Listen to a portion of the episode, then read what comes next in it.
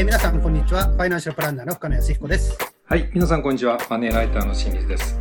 深野先生、今回もよろしくお願いいたします。はい、よろしくお願いします。で、今回もですね、遠隔によるですね、まあ、リモートの収録ですので、あの、聞きづらい点もあるかと思いますが、そのその点はちょっとご了承いただきたいということで、よろしくお願いいたします。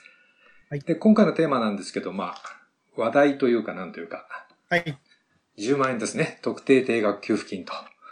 はい。このことについてちょっと取り上げてみたいんですが、まあ、あの、基本的には使い道ということなんですけれども、はいまあ、その前に、まあ、とりあえず ですね、ええ清水さんは受け取りましたか？いやいや、まだ、まあ、申請は、私も手手続きはしたけど、まだ振り込まれてそうですかこの収録時点では。あそうですよね。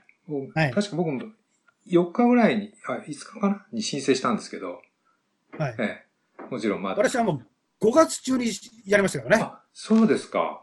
はあそれでもだからダメです。まあ、まだ、まだダメですって、まだ着金してない。で、ね、書類が多分戻ってないからね、うん不手際がないと思うんですけども、そうですね。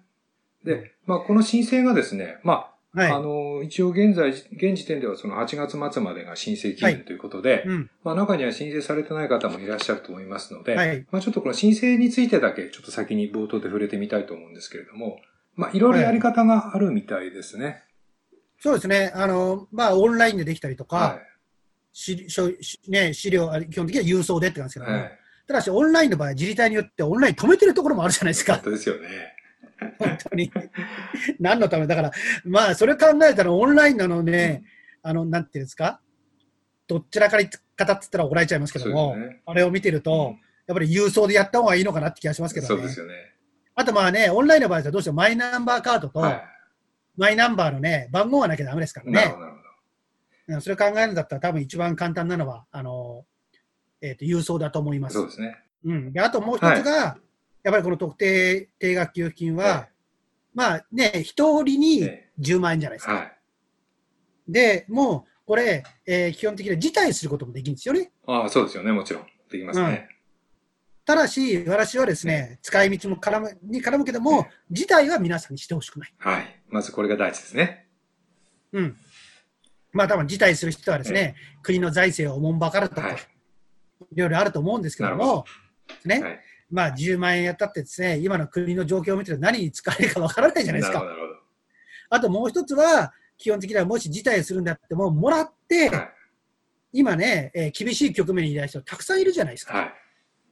ね、はい。えー例えばそういうところにですね、えー寄付をするでもよし、はい。あるいはね、生鮮食品用品などを扱っている方はですね、今飲食店などが閉まっちゃってるから、せっかく作ったものがね、なかなかさばけないっていうのは、そういうものを買ってあげるとかうん。さ。ね、やっぱり、ね、あのみんなでね、えーいわゆる日本でいうでいう絆はい。のために使う道っていっぱいあるわけじゃないですか。だから私はですね、辞退するんだったらせめてそういうところに使ってほしいなと思いますけどね。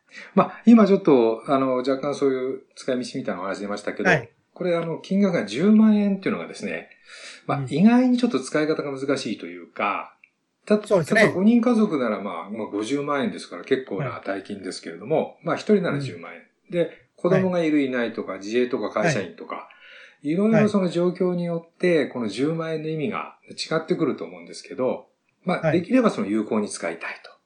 そういうところで、その、まあ、不完成性なりのですね、有効に使うための、まあ、ポイントというか、考え方をちょっと教えてほしいんですけれども。まず一つはですね、えっ、と、家計の今の状況によると思うんですよ。はい。まあ、ご承知の通りですね、えー新型コロナによって、はいステイホームでですね、はい。まあ、テレワークであったり、はい。リモートワークだりになっちゃって、はい。ですね、えーすでに残業がなくなってしまい、はい。手取り額が多く減ってる人がいたりとか、はい。あるいは、えーまあですね、6月ぐらいからもボーナスのシーズンになりますけども、ボーナスが減額とか、場合によってはゼロなんていうことも聞いてるので、家計のいきなりもう収入源で大ピンチっていう人いると思うんですよ。まあ、そういう人はやっぱりもう家計に使うしか多分ないと思うんですよねそう。ですね。うん。まあ基本的にはですから、その家計をまあ補うっていう形でしょうか、収入源を。はで、一方ではですね、いや、今回そんなに大きな影響ないしい。、はい。確かに基本的にはですね、えっ、と、一部、一部残業代とかないけれども、はね、例えばマネープランクリニック見てると、はい同じ収入でも、すごく脂質がコンパクトになってる人と、はいはい。ね、一方ではね、結構、ダダ漏れのようにですね、はい。使っちゃってる人もいらっしゃるじゃないでまあすか。逆に増えてる方もね。ねいます。そういう形だと、前者の場合ね、はきちってる人の場合だったら、収入源でも全然対応できてると思うんですい。よ。はだからそういう人なんかは、今回のこの50万円っていうのい。は、はですね、まあ一種、それこそボーナスみたいなもんじゃないですい。か。はい。あるいはお小遣いかな。はい。はい。だからですね、自分たちのために使っても僕はいいと思ったんですよ。なるほど。うんうん。うん。それとあと、その使うっていうことに関して言えばね、うん一つ考えなきゃいけないのは、今回は世帯主にが一応手続きするけれどはも、一、人でしょ？そうですね。先ほど言ったように、清水さんが言ったように、ご家族がいらっしゃると、えーお子さんがまだ小さければ、親がハンドリングするっていうのは、これはまあ致し方ないですよね。はい。でも子供さんがある程度大きくなっていれば、僕も私も10万円もらえるんだって思う人もいるわけじゃないですか。はい当然いますね。はい。うん。だそれを考えるんだったら、はあある程度今回のものが使えるっていう人であれば、い。うん。家族全員でじゃあ何かのために使おうって僕は話し合う人もいいと思うんですよ。はい。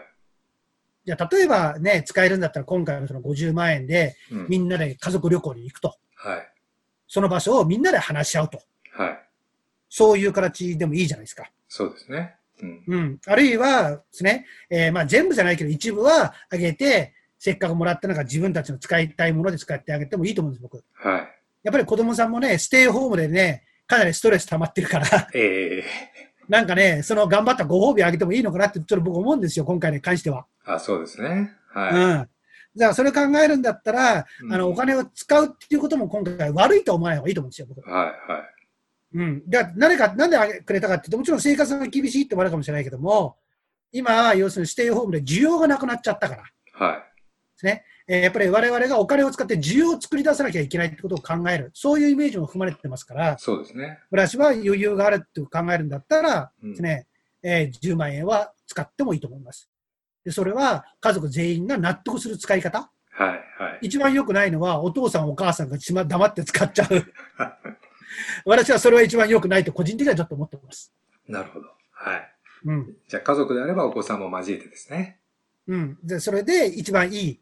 使い方？はい。まあもちろんね、もうそんなですね、そんなこと言ってると、うちは火事場ですっていう人はもうしょう、誠にもくね、そういう人たちは申し訳ないけども、はもう家計のホテルに使っていただいてい。はい。いいでしょうし、だからもう家計の状況によると私は思います。そうですね。はい。うん。ですからまあ先ほど言われたみたいにそのお子さんが家にいるようなお子さん、頑張ってるお子さんにはこういろいろまあご褒美をあげたりとかですね。うん。まあこれをきっかけにこう家族でね、お金のこととか話し合うのもいいかもしれませんね。うん。だそういう形に使ってほしいな。そうですよね。もちろんもらった後でね、えーと家族のために使ってもよし、ええね、地域貢献でもいいじゃないですか。そうですね。だから自分の思いのためにちょっと使ってもらいたいなって気がするんですね、今回。そうですね。はい。まあ、あと、先ほどおっしゃった、あのー、前回 401K の話出ましたけれども、まあ、それちょっと一つ、その、投資金としてですね、あの、運用を始めてみるなんていう人もね、いてもいいかもしれないあですね。そういう声も一部聞いてますね。あそうですか。うん、この10万円で、やっぱり少しですね、投資してみようと。なるほど。まあ、幸いにしてですね、日本の場合は、10万円以下の株っていうのは何百はいありますから、ありますね多分1000近くあるのかな、まだ、今でも。ああ、ありますよね。でその中選ぶってことであれば、ですね、はい。まあ、値上がり益大きく増やしたりとか、はい。あるいは増やせなくても、例えば配当金もらうとか、はい。株主優待もらうとか、はい。まあ、この給付金で投資デビューっていう考え方もあり得ますよね。そうですね。うん、はい私。はどうだと思います？はい。はい。わかりました。あのーまあ、多分その10万円、まあ家族でいればその家族の人数分なんですけれども、まあそれをあの、どのように使うか、まあその家族それぞれが、あの、事情によって、またその考え方によって変わってくると思いますけども、まあそれも含めて、まあ、ご家族のいる方は家族全員でちょっと話し合ってみたり、いろいろ相談してみるのも、まあ楽しいかもしれませんし、またいろんなあの、個人であの、寄付するなりなんかするということでもいいと思います。とりあえずあの、フラン先生言われたみたいに、辞退をしないで、自分で自分の考えで有効に使ってほしいと思いますね。うん、それがやっぱり一番今回のも大きなポイントだと思います。なかなかね、10万円をね、一気にいただいて、はい。すぐ使い道を考えることってそうそうないじゃないですか。そうですよね。どちらかというとや暗いことばっかりだったので、はい。そういうことで明るい方、そうですね。ね、ポジティブな方にですね、思考を持ってっていただきたいなって気がしますよね。そうですよね。わかりました。じゃあ、あの、フラン先生、今回もどうもありがとうございました。はい、どうもありがとうございました。で、現在ですね、2020年の家計防衛ということで、リスナーの皆さんからですね、お金の悩みを募集しております。えー当番組の説明欄にあるあの応募フォームからですね、ご応募いただければと思いますので、どうぞよろしくお願いいたします。